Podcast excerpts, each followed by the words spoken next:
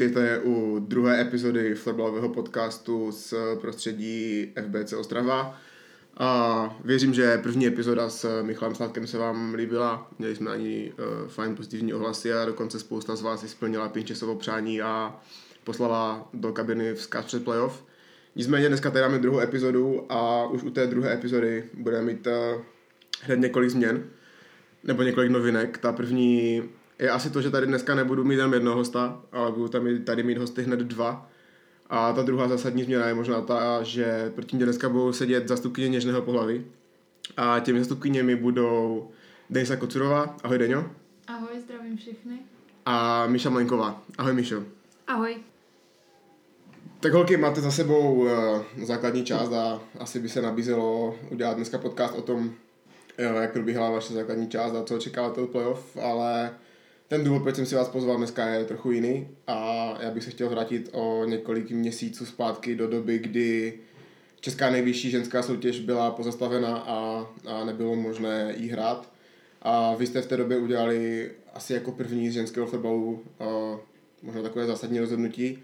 A toto, že jste se vydali na švédskou misi, obě dvě jste cestovali do, do Švédska, kde jste nastupovali za a IBK Lund za tým, který hraje nejvyšší švédskou ženskou soutěž. A já bych s vámi chtěl dneska projít to, jak to probíhalo, jak, jak se ten tým je schopný postavit o hráčky, které tam přijedou a možná i nějaké srovnání toho, toho prostředí a českého a švédského srovnání té soutěže a, a toho, a, abychom si my, nebo já a i naši posluchači mohli představit vlastně to, jaký je ten rozdíl a, a jak moc eh, to poznají hráčky, které v tom Česku patří asi na tu nejvyšší úroveň, kterou, kterou tady máme. Takže a než se dostaneme úplně k tomu, k tomu jádru té věci, tak uh, mě by asi zajímalo, uh, jak to vlastně vzniklo, jak jste se dozvěděli o té, o té možnosti jít hrát do Švédska v době, kdy byla přerušená soutěž a třeba i to, co vás vedlo k tomu na tu, na tu nabídku kývnout. Takže je mi jedno, jak to rozdělíte, je mi jedno, kdo začne, ale, ale pojďme začít tímto směrem tak přišlo to úplně čistá jasná vlastně, když se vědělo, že se přeruší soutěž, tak jsme hráli poslední zápas, než se to přerušilo. A vlastně v pátek nám oznámil Kuba, že by byla možnost jít hrát do Švédska, jestli bychom to přijali, ještě jsme nevěděli, jaké podmínky, jestli jenom na tréninky nebo hrát i zápasy. A vlastně v pátek se to začalo organizovat a v pondělí jsme seděli v letadle směr Švédsko. No, to vlastně se běhlo strašně rychle. Ono už eh, vlastně někde na začátku sezóny Kuba za náma přišel jakoby s možností, že bychom tam třeba na měsíc odletěli, kdybychom měli nějaké jako papírově slabší soupeře a prostě si to tam vyzkoušet tak, jsem, tak jsme, myslím, že obě dvě řekli s Deňou, že, že bychom do toho šli a myslím, že jsme si ani nedokázali představit, že to bude až takhle rychle, tím, že se ta liga zastavila. Ale my jsme rádi, že jsme tuhle možnost vůbec jako dostali a že to hlavně Kuba za, dokázal takhle rychle zařídit, takže si myslím, že za nás za oběmu můžeme ještě touto cestou určitě poděkovat. A když se vlastně vrátíme i k tomu, samotnému začátku Daniel to nakousla, že vlastně v pátek přišla nějaká první nabídka nebo reálná šance toho, že by se to uskutečnilo a, a v pondělí jste byli vlastně v letadle do Švédska, tak uh, jak probíhaly ty, ty dva dny nebo ten víkend mezi, mezi tím uh, a tou nabídkou a tím odletem, jak bylo těžké dát si dohromady vlastně všechny povinnosti nebo, nebo záležitosti v Česku, zbalit si kufr a prostě odletět do Švédska, když jste vlastně ani nevěděli, na dlouho tam letíte. No, nebylo to vůbec jednoduché, no. Vlastně my jsme to už asi odkývli hned, jak nám to Kuba řekl, akorát potom, když se řešili detaily, oznamovat to rodině, všem přátelům, že vlastně za dva dny letíme a a jak si říkal, no, nevěděli jsme na jak dlouho, z třech týdnů se vyklubali dva měsíce a bylo to zábavné. Tak pro, pro mě to bylo oznámit rodině asi jednodušší, protože i tak, jako, tak je mám prostě daleko, protože jsou v Liberci. Takže pro mě to v tomhle tom ohledu bylo asi trošku jednodušší. Musela jsem teda zařídit hlídání pro králíka. to bylo asi tak, tak, taková moje největší starost, ale vlastně jediné, co, nám, co, co jsme museli udělat, tak zabalit si kufry a koupit letenky. To bylo vlastně jediné, co jsme pro to my museli udělat. A jaká byla třeba reakce vašeho okolí, když eh, se dozvěděli, ať už to budou třeba rodiče, přátelé, známí nebo možná i spoluhráčky z klubu, tak jak reagovali, když se dozvěděli, že si na dva měsíce zbalíte kufry, nebo tenkrát na tři týdny zbalíte kufry a pojedete prostě do Švédska hrát florbal za někoho jiného? Tak ohlasy byly jednoznačně pozitivní, říkali, ať neváháme jedeme tím a jaká tady byla doba. Takže jedně podpora, no. A i od spoluhráček nám to přáli a tak. Jo, přesně tak. Holky nám i psali, fandili nám vlastně rodina, kamarádi, všichni. A vlastně i tím, že prostě nebyla ani prostě práce tady, tak nebylo prostě těžké to se rozhodnout a tu nabídku přijmout. No, já musím říct, že i mě trošku poznamenalo to, že jste cestovali do Švédska, protože zařídit si přenosy švédské ligy nebylo úplně snadné. Musím říct, že nejlevnější, ale a proč neinvestovat do něčeho, co vás zajímá. Že? Takže já jsem, já jsem rád, že jsem, že jsem se na to mohl podívat. A, a ještě, jestli třeba dostaneme k nějakému tréninkovému procesu a k zápasům nebo k srovnání těch, těch lig, tak jaké byly první pocity dvou hráček, které sednou do letadla, doletí do Švédska, vystoupí najednou úplně v jiné zemi, bez rodiny, bez přátel a, a vlastně vůbec neví, co je čeká, nebo já nevím, jestli vlastně dočekal na letišti přímo z Lundu, jestli jste měli nějaký odvoz, ale prostě jaký je ten první pocit, když vystoupíte v zemi, kterou dobře znáte z nějakého turnaje, protože jste do Švédska jezdili s ženama vlastně na přípravu, ale a co se člověku honí hlavou, když vystoupí ve Švédsku z letadla a teď vlastně si říká, ty vole, se posral, ne? Co tady budu dělat? Jak říkáš, no, ty pocity se míchaly celkem, jak jsme seděli v letadle, tak vlastně a co bude teď, co budeme dělat. Ale už přivítání na letišti vlastně pro nás přijal hlavní trenér se svojí přítelkyní. Měli hezké přivítání naše jména, e, znak Lundu, takže hned jsme nasedli do auta a jeli jsme směr Hala, kde nás čekal hned vlastně první trénink. Jo, ty, ty pocity byly fakt smíšené. My jsme se na jednu stranu strašně těšili, už cestou prostě na letiště v autě jsme se fakt o tom bavili, se těšíme, ale zároveň jsme se i báli, protože jsme úplně, jak se to si běhlo rychle, tak jsme úplně nevěděli, co nás tam čeká. Ale myslím si, že o nás bylo postaráno už od příjezdu dobře. Sice ještě s kuframa jsme jeli na ten trénink, jak říkala Deňa, ale hned, jsme dostali prostě věci a mohli jsme absolvovat první trénink. A tak ono možná není úplně na škodu, že jste vlastně přiletěli a šli jste rovnou na trénink, že jste vlastně asi neměli čas se jít někde na ubytko a, a začít přemýšlet nad tím, jestli to rozhodnutí bylo dobré nebo špatné, ale rovnou vás uh, ta situace hodila do reality, takže možná ve finále asi dobře, že jste, že jste měli ten trénink, ne? Jak říkáš, no, neměli jsme ani prostor dále přemýšlet a hned jsme byli vhozeni vlastně do vody, ať plavem. Každopádně, když se dostaneme k samotnému tomu týmu, tak uh, IB Kalund je vlastně nováček, jestli se nepletu v nejvyšší švédské soutěži a jestli se nepletu, tak v době, kdy tam hráli vy, tak se pohybovali asi dost ve spodních patrech té tabulky, tak uh, jaké je prostředí takového klubu ve Švédsku, který, který třeba hraje tu, tu spodnější část té tabulky? Tak to, to zázemí, když to srovnám třeba konkrétně s naším jako s FBC Ostrava, tak to se asi srovnat nedá. To si musím říct, že tady máme mnohem jako lepší podmínky. Oni trénují jejich domácí hale nějaké škole, takže je to, jak mají tam normálně jako tribunu a takhle, ale co se týče nějaké třeba regenerace nebo takhle, tak to tam vůbec jako nefunguje, což si myslím, že tady máme mnohem, mnohem lepší. Jo, jak říká Míša, no ty podmínky tady jsou úplně jiné, vlastně hlavně v našem klubu, ale myslím, že srovnatelné třeba s ostatními týmy z naší extraligy. Ale jinak zázemí je to takové, přijde nám to takové rodinné spíš tam, že tam vlastně jsou i trenéři, které, které, které tam mají dcery a ty tam vlastně hrajou, takže si myslím, že to je takový rodinný klub. OK, takže vy jste vlastně přijeli na první trénink do, jak říkáte, rodinného klubu. A jak probíhal první trénink? A jak bylo těžké se třeba jako přizpůsobit těm hráčkám v tom, v tom týmu? Nebo, nebo jinak, měli jste z toho prvního tréninku pocit, že jste lepší než oni? To nevím, jestli úplně lepší, ale my, myslím, že ten první trénink byl možná, že nás to až jako překvapilo jako na hodně vysoké úrovni. Mělo to tempo. Jediné, co nás trošku už nám dali rovnou do, do ruky nového keky, jinou značku, než se kterou jsme hráli tady v Ostravě. Takže to už pro nás bylo takové jako taková největší změna asi. Ale ty trénink, ten trénink první byl za, za, mě, za mě fajn. Za mě taky, no, ten trénink první asi byl nejlepší ze všech, co jsme tam absolvovali, paradoxně. Nevím, čím to bylo, ale po prvním tréninku jsme si říkali, ty to bude celkem jako záhul, ale potom jsme, možná jsme se na to už přizpůsobili, ale jinak to byl fakt nejlepší trénink, ale jinak holky tam jsou věkově vlastně mladé a i oproti nám, takže i my dvě jsme byli, patřili k těm starším, takže to bylo i příjemná změna, ale jinak jsou byly kamarádské všechno, hlavně mladé hrozně, no. Nicméně, Míšo, ty jsi nakousla, že jste dostali do roky na velký ale pokud se nepletu, tak ty jsi byla spokojená s tou změnou, ne? Není to tak? Já jsem, já, mě to úplně nevadilo, protože já s tou značkou, kterou, hra, kterou hraju v Lundu, tak už jsem hrála dřív v Liberci, takže pro mě to úplně jako tak těžké nebylo, ale přece jenom už po roce a půl, kdy hraju s jinou značkou, jsem se s tím trošku zžívala ještě.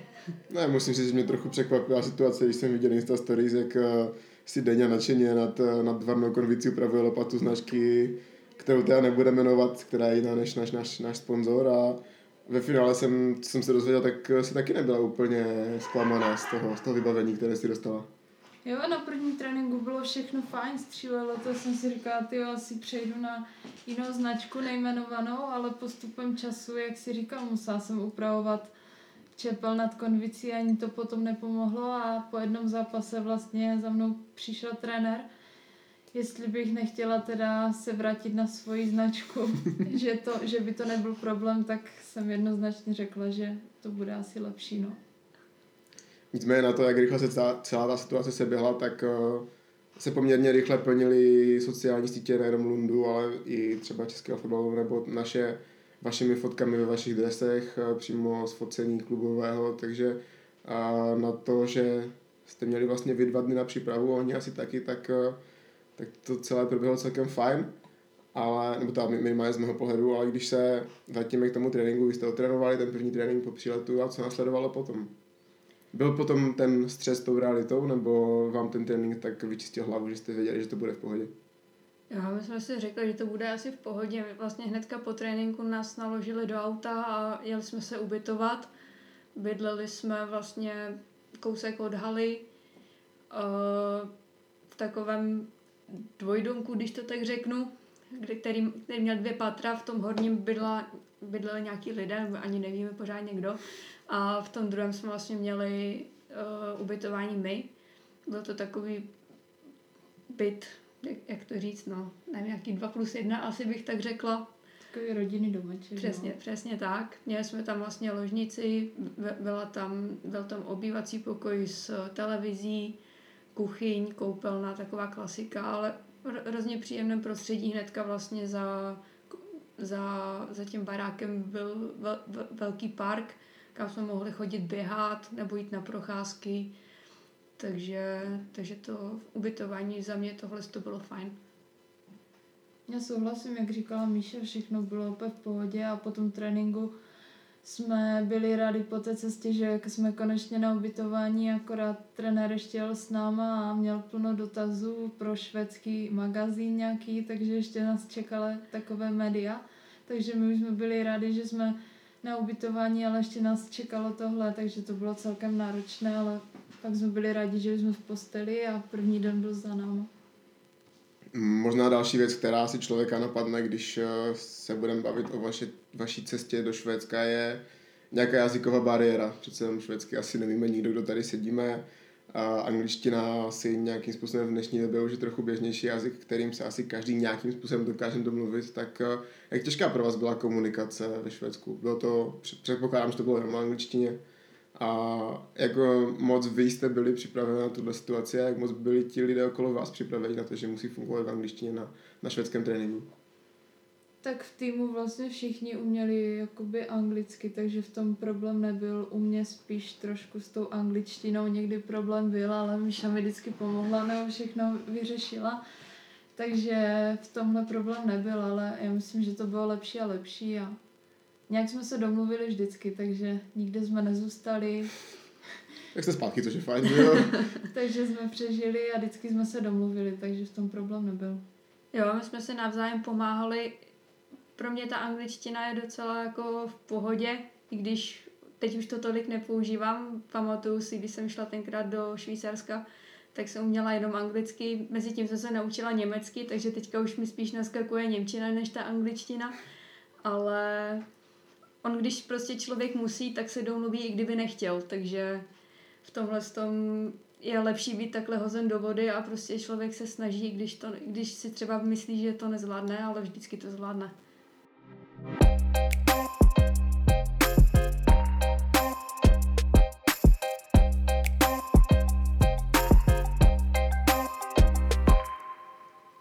Když bychom se už eh, pomalu posunuli od toho úvodu k nějakému uh, srovnávání těch, uh, těch prostředí a těch florbalových lig, tak jak třeba probíhá příprava švédského týmu na, na utkání a, a jaké jsou v tom třeba rozdíly oproti tomu, co znáte tady? Přece jenom asi všichni víme, že Kuba Robenek a, a jeho videa umí být dlouhá, umí být výživná a, a asi se toho úplně nebojí do někoho na tom videu opřít, tak jak tohle funguje ve Švédsku? Tak konkrétně v Lundu ty přípravy na ty zápasy úplně nejsou. Nebo spíš jenom před zápasem vždycky nějaká porada v rychlosti, ale že by nějaká příprava konkrétně na systém nebo video tam, tam neprobíhá. Jako věřím, že v týmech z, vyšší, z vyšších pater tabulky příprava probíhá, ale v Lundu asi i tím, že to je nováček vlastně a nejsou schopni z té první ligy asi tak se připravovat, takže tam to tak neprobíhá. No. Jo, z začátku vlastně vůbec ani žádné jako vůbec jako video nebylo. Tam asi jediné, kdy bylo video, tak mm, po tom zápase, kdy měli vypsané nějaké situace, prostě časy, takže jsme měli data projektor tam, seděli jsme v takové místnosti všichni a mm, někdo to tam prostě hledal ty časy, které měly napsané, že to neměli sestříhané jako třeba právě Kuba připravené už uh, prostě takhle dopředu, že se to dělalo v podstatě na místě, takže to bylo asi tak jako jediné video, které my jsme tam vlastně zažili. A ještě u toho mluvili teda švédsky, takže to pro, takže to pro nás bylo těžší, ale zas na druhou stranu, když, když nám to ukazovali, nebo malovali třeba i na tabulka, mluvili u toho švédsky, tak už potom časem jsme trošku něco pochytili, ale když nás mluvili anglicky, tak jsme byli teda radši. Ale byla situace, kdy i trenér si zavolal vlastně jenom nás dvě a přímo nám ukazoval situace přímo konkrétně pro nás dvě, takže to bylo taky fajn. Jo, snažili se prostě nám to do té angličtiny, abychom to pochopili co nejrychleji a co nejlépe a pak to na tom hřiště mohli ukázat. Když možná ještě chvilku zůstaneme u Kuby, promiň Kubo, a musím se zeptat, eh, zapojoval se on do vaší švédské mise? Probíhaly z jeho strany nějaké a řekněme třeba klidně video rozbory nebo nějaké komunikace skrz utkání vaše výkony a třeba i výkony Lundu? Hm. Tak určitě vždycky jsme si něco napsali, napsal svůj názor a někdy asi to není dobré veřejně, co přesně napsal, ale já myslím, že jo, že se zapojoval, snažil se nám i pomoct a podporoval nás. Říkal nám třeba i svoje postřehy, takže jsme si i z toho něco vzali. Jo, přesně tak, jak říká Deňa. O, nějaká komunikace tam proběhla, někdy pozitivní, někdy negativní, ale byl, byl k nám upřímný, což si myslím, že, že nám pomohlo i, a, že nám nemazal jenom med kolem pusy, že jo, to zase bude lepší nebo tak, ale fakt nám jako řekl, co se nelíbilo, co se líbilo, takže v tomhle tom to bylo fajn. No tak on Kuba zrovna asi nebude člověk, který by někomu mazal med kolem pusy, takže... Jednou a... to dospělo i tak, že řekl, že ten zápas musel vypnout, že už se to nedalo, ale... Jo, a že, že to nebude radši komentovat. a tak to nás asi nikoho úplně nepřekvapí. A každopádně Česko a Švédsko, a často se o tom mluví, o srovnání těch soutěží, o srovnání třeba národních týmů, kde Švédsko je dlouhodobě ten tým, který se drží na špici a Češky úplně a ho nedokážou porážet, tak je i tohle třeba poznat v televizi, když byste srovnali tu švédskou ligu a tu českou, kterou hrajete obě dvě tady, je i tam vidět ten rozdíl těch národností a těch, té výkonnosti těch týmů? Já si myslím, že určitě tam je, je tam spoustu jako těch top týmů, které prostě jsou odskočené od, od těch spodních pater té tabulky. A kdybych měla srovnat jakoby českou a švédskou ligu, je to asi rychlejší, je to tvrdší, A jako ten rozdíl tam určitě je a pak je to vidět i na těch mezinárodních zápasech. Tam prostě je to nejlepší liga světa, takže to určitě musí být znát. Já bych viděla i velký rozdíl i v mentalitě vlastně těch Švédek. Oni jdou na ten zápas prostě odhodlané, sebevědomé a prostě jdou jenom vyhrát, no a nepřipouští si, že by vůbec mohli prohrát nebo něco, ale zase se mi líbí, že tam taky dokáže hrát každý s každým vlastně, jak my jsme porazili Teby, taky jsme nebyli asi favorit, ale prostě dokázali jsme to urvat, takže tam může sbírat body každý s každým taky. Takže dá se říct, že ta švédská liga je vyrovnanější než ta, než ta česká. Přece v Česku se asi často mluví o tom, že máme nějaké top 4 týmy tabulky a, a ten zbytek je takový, nechci říct, že je to kompars, to určitě nechci si nikoho dotknout, nechci nikoho urazit, ale, ale mluví se prostě o tom, že máme top 4 a ten zbytek je takový uh, jináčí nebo hodně odskočený od, od té top 4, tak uh, je ta švédská liga vyrovnanější než ta naše? Myslím, že v tomhle ohledu asi určitě. Už i to, jak říká Deně, že uh, tam může podstatě každý porazit každého, což tady se děje minimálně nebo spíš vůbec. Takže si myslím, že v tomhle tom určitě je vyrovnanější. Asi bych to taky nazvala, že tam je více překvapení než u nás, no. Dobrá. A během toho, co vlastně, nebo vy jste byli první české hráčky, které si vydali do Švédska, a potom, co jste tam byli vlastně vy, tak se v Česku strhl takový trošku baby boom. Eh, z tohle situace začalo se hodně jezdit do Švédska, do Finska i kluci vlastně z nejvyšší soutěže se vydávali na, na spoustu svých misí. A v průběhu toho se vyrojily taky názory, že je to hloupost půjčovat své nejlepší hráčky do nějakých zahraničních týmů a, a objevil se takový názor, že když mám v garáži Ferrari, tak eh, ho přece nebudu někomu půjčovat a budu s ním jezdit já nebo v té garáži radši nechám stát, tak eh, když jste třeba vy, nebo zaznamenali jste vůbec vy tuhle, řekněme, kauzu, která proběhla nějakým českým florbalem? Určitě jsme o tom slyšeli a přijde mi to jako trošku asi nesmysl, nebo spíš pro rozvoj vlastně nás nebo hráček si myslím, že je vždycky mnohem lepší do nejlepší ligy světa nebo nejlepších lig a hrát prostě ty zápasy, protože ty zápasy vám dají nejvíc a lepší než jenom tady trénovat a, a i vlastně po životní stránce je i odcestovat do jiné země a je to dobrá zkušenost, si myslím. Já s tím názorem, co tady koloval, tak taky určitě nesouhlasím. Jo, je tam nějaké riziko, že se třeba zraníme a tím, že by, kdyby se tu o, otevřela liga, tak bychom mohli třeba chybět tady v Ostravě, ale to riziko tam je vždycky, to se nám může stát i vlastně na tréninku. A v rámci toho prostě rozvoje těch hráčů si myslím, že to bylo vlastně do, hodně dobré rozhodnutí a i ta příležitost, která se naskytla, tak jsme za ní fakt jako rádi, protože ono celkově dostat se do švédské ligy není vůbec jednoduché a myslím, že i ta doba tomu hodně napomohla a že si to možná vyzkoušelo mnohem víc lidí, než by třeba za normálních okolností si to vyzkoušelo. Takže si myslím, že za mě určitě jako skvělá zkušenost a příležitost. Takže se asi možná shodneme na tom, že to, že spoustu českých hráčů a hráček se vydal do zahraničí ve finále, může pomoct a ten naše lize tomu našemu florbalu, tak aby, abychom tu laťku posunuli zase někam výš. Určitě souhlasím. A když už se trochu dostaneme do současné doby, tak vy za sebou máte zakončenou základní část, podle toho, co o tom vím, nebo, nebo nevím, to už je jedno.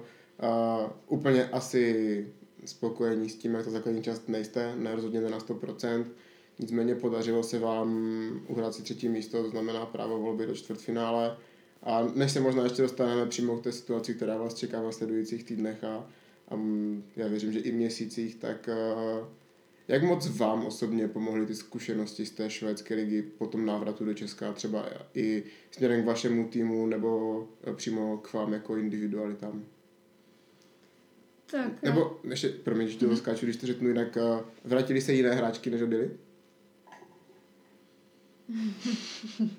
to těžko říct, to asi možná otázka na, na naše spoluhráčky nebo na, na, na, na okolí. Ale já jsem ještě časem po svoji klubu, já se rád zeptám.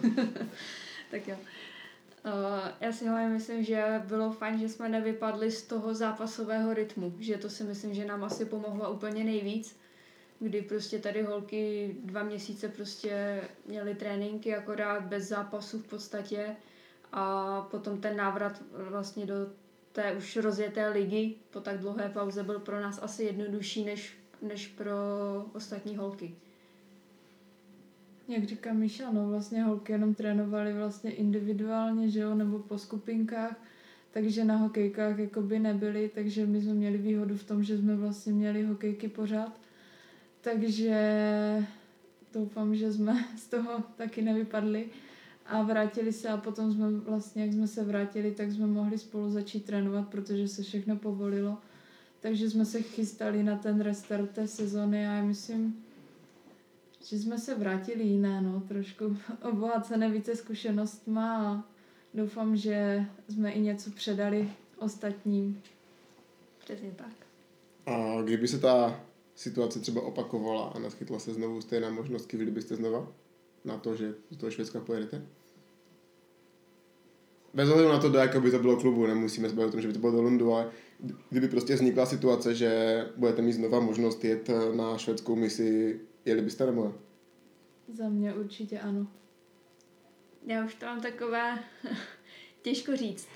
Jako kdyby to bylo asi na kratší dobu, tak asi ano, ale kdybych měla odjet prostě na celou sezónu, tak uh, už asi ne, už asi zůstanu tady doma v Česku. Ještě možná poslední věc, která mě napadá k, k tomu Švédsku. A vy jste vlastně byli ve Švédsku dva měsíce, jestli se nepletu, už jsme se tom bavili. A fungovali jste asi jenom spolu, nějakým způsobem mimo tréninky, mimo zápasy jste vlastně byli asi zavřené někde na tom, na tom ubytování, protože i ve Švédsku funguje asi nějaká koronavirová krize, takže a jak těžké bylo vydržet spolu dva měsíce? Objevovaly se problémy, objevovaly se nějaké hádky, nějaké nedorozumění, nebo se dá říct, že to proběhlo v pohodě a že, a že to váš vztah třeba i posílilo, nebo, nebo naopak? Já myslím, že problémy nebyly jakože jsme dokázali spolu vycházet, i když jsme obě dvě úplně rozdílné povahy, tak já myslím, že jsme se vždycky domluvili, snažili jsme se trávit spolu čas, jezdili jsme do centra vlastně, do kaváren, kde v Česku se nemohlo, tak my jsme si seděli na kávičkách a, a trávili jsme takhle ten čas, chodili jsme běhat, snažili jsme se, ať nejsme zavřené jenom vlastně na ubytování, a já myslím, že to proběhlo vždycky a vždycky jsme se domluvili, takže v tomhle problém určitě nebyl. Jo, nemůžu víc než souhlasit. Kdo vážil? Tak hlavně den, já si myslím, že... takže rýže a kuře bylo, jo? Přesně tak. ne, snažila se se to i obměňovat, aby nebyla furt jenom rýže a... Dobře, byly i těstoviny. Byly, byly i těstoviny, tortily. Jo, a my jsme hlavně měli zařízené jídlo, uh, vlastně, co nám zařídil Lund v různých restauracích, takže v toho vaření jsme neměli tolik, spíš jsme vařili spíš o víkendech nebo tak, nebo když jsme prostě neměli zrovna, jsme si nevybrali z toho, co jsme, co jsme měli k dispozici, tak jsme si uvařili, ale, ale to, co uvařá denně, to vždycky bylo dobré.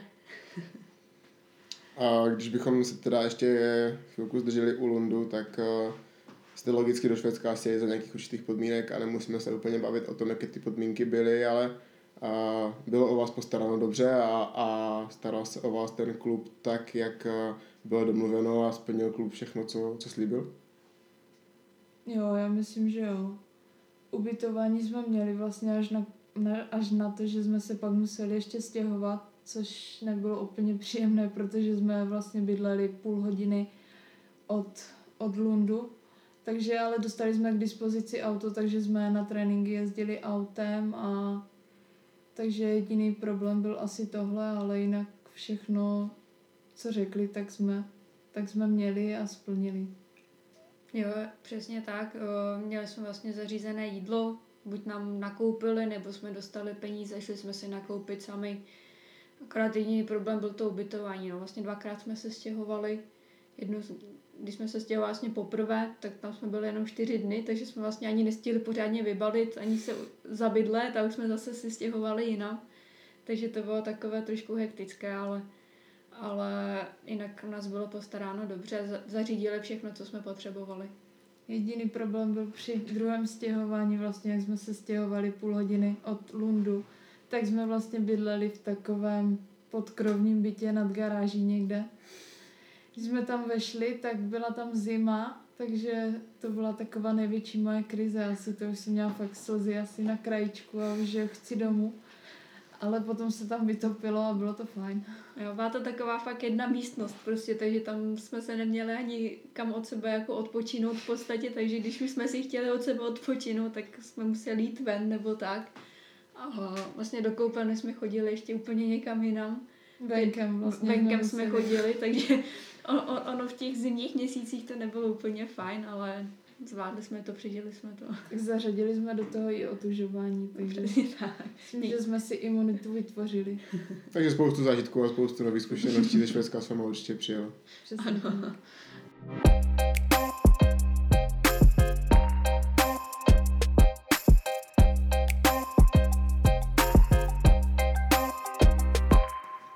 Každopádně dneska máme vlastně čtvrtek, když nahráváme tenhle podcast, to znamená, že včera skončila základní část a nyní už víme, že vás ve čtvrtfinále čekají panterky, které jste si vybrali. Tak možná pojďme ještě v rychlosti zhodnotit eh, základní část FBC Ostrava.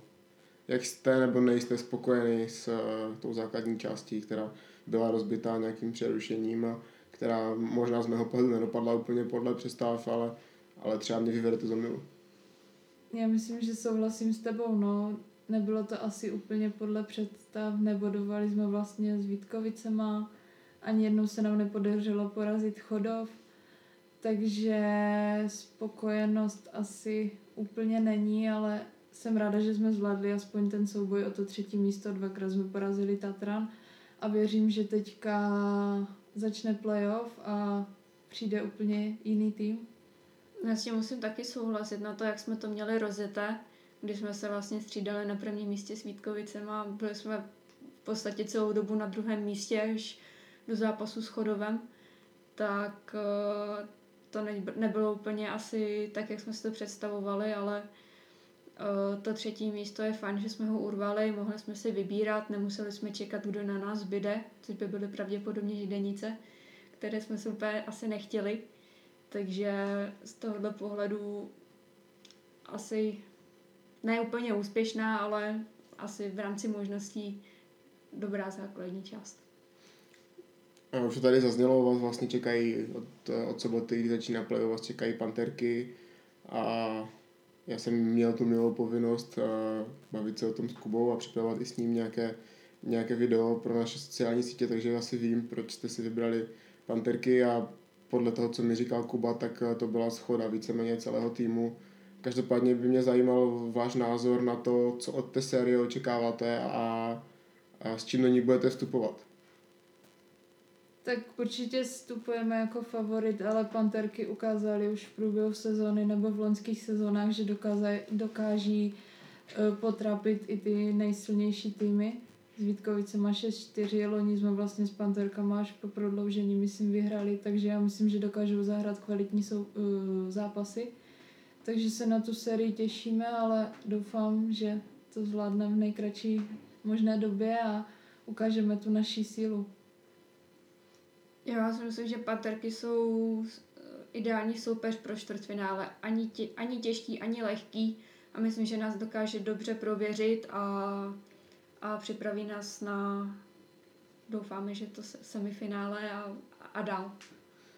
Uh, už to vlastně zaznělo včera od, od Kuby Robenka, od vašeho trenéra, že se vám postupně na playoff dávají dohromady. Uh, řekněme klíčové hráčky, ať už to je Týna, ať už to je Paula a případně i nějakým způsobem Nelča. A, a Kuba velice hodně, kladně hodnotil to rozhodnutí, možná trochu uh, dát do postrad nebo do pozadí tu část té základní části a směřovat tohle směrem playoff, tak uh, jak třeba vy dvě vnímáte to, že budete mít uh, že budete mít eh, na playoff zpátky eh, tady tyhle hráčky a jak, jak moc to tomu týmu pomůže? Tak jsou to naše klíčové hráčky opory, na které se můžeme spolehnout a tomu týmu mají co dát. Takže ta kvalita ještě poroste a budeme si myslím ještě silnější, liney si sednou a já myslím, že soupeři můžou mít strach. jo, já si myslím, že to bylo dobré rozhodnutí. Možná i na úkor toho ta základní část dopadla tak, jako, jak dopadla. Kdyby jsme byli v plné síle vlastně celou sezónu, tak to mohlo třeba taky dopadnout jinak, ale v základní části se sezóna nehodnotí a e, to playoff bude mnohem důležitější a jsem ráda, že na playoff už budeme v plné síle. A v souvislosti se základní částí mám ještě jednu takovou otázku, teď se trochu omlouvám Míše, protože ta otázka bude směřovat na Deňu. A Deňo, ty si v letošní sezóně přepsala asi už bez sporu historické tabulky českého florbalu, to se týče eh, počtu asistencí v základní části. Nazbírala si jich 45, eh, což jednak teda za mě klobouk dolů, to je asi uh, famozní počin. Navíc si k tomu přidá 21 gólů, takže si vyhrál kánské bodování o 10 bodů. Nazbírala si 66 a já jsem měl vlastně stejnou otázku i na, na Michala Sládka a položím ji i tobě. Jak moc pro tebe osobně jsou ty statistiky důležité a jak moc je během sezóny sleduješ? Tak během sezóny to úplně nesleduju. Před sezónou jsem si dala takový menší osobní cíl, ale že bych se na to jako nějak upínala, to vůbec. Takže já jsem ráda, že máme týmové úspěchy, že můžu přispět do toho týmového. A jinak určitě z osobního pohledu to pro mě něco znamená, každý si toho váží, že se něco takového povedlo, ale jsem ráda, že to už tři roky zůstává v FBC, vlastně dva roky zpátky to vyhrála Paula, loni Míša a že jsem to letos vyhrála já, tak to mě taky těší. Tak jo, já věřím, že tady k těm individuálním úspěchům letos i ten týmový a, a konečně tu kýženou trofej pro FBC Ostrava vybojujete a protože si myslím, že bys to nejen váš tým, ale celý klub za tu práci, kterou tady odvádí, zasloužil a rozhodně vám budu směrem do playoff eh, držet palce a určitě ho budu značením sledovat a věřím, že třeba i posluchači, kteří poslouchají tenhle podcast a došli až sem, za což jim děkuju, a tak si rádi pustí zápasy a playoff vaše a klidně asi i jiné. Budeme rádi, když budete sledovat celý florbal nejenom, nejenom nás. Každopádně, jak jsme řekli, playoff startuje o víkendu, takže holky, já moc děkuji, že jste si na mě i v tom nabitém programu udělali čas, že jste se mnou strávili uh, příjemnou hodinku tady v našem krásném nahrávacím studiu na ČPP aréně a, a držím vám palce do playoff. Věřím, že budete zdravé, že vám bude tým fungovat a věřím, že tady třeba ještě jednou společně povídáme o tom, jak je to je vyhrát nejvyšší českou soutěž, takže a děkuju a hodně štěstí. Taky děkujeme za krásně strávený čas. Děkujeme za pozvání a budeme se snažit nikoho nesklamat v playoff. Takže tolik dneska od nás. Já věřím, že se vám i naše druhá epizoda tohohle podcastu líbila, že jsme vám zase třeba trochu víc přiblížili FBC Ostrava a, a to, jak tady věci fungují, jak jsou tady nastaveny a věřím, že nám zachováte přízeň i u dalších epizod, které rozhodně plánujeme a, a které se budeme snažit eh, pro vás nahrávat. Takže ještě jednou děkuju a věřím, že se třeba společně uslyšíme u playoff ženské extraligy, které stejně jako muži pojede v módu rudé playoff na podporu projektu Normální je darovat, takže pokud eh, vás to zajímá a chtěli byste třeba podpořit tuhle věc, tak eh, mrkněte na web normálniedarovat.cz a třeba si i přečtěte víc o tom projektu a o tom, jaký má význam. Takže děkujeme za pozornost a přejeme vám krásný zbytek dnešního, nebo ne dnešního, ale vlastně toho dne, kdy si ten podcast pustíte. Ahoj.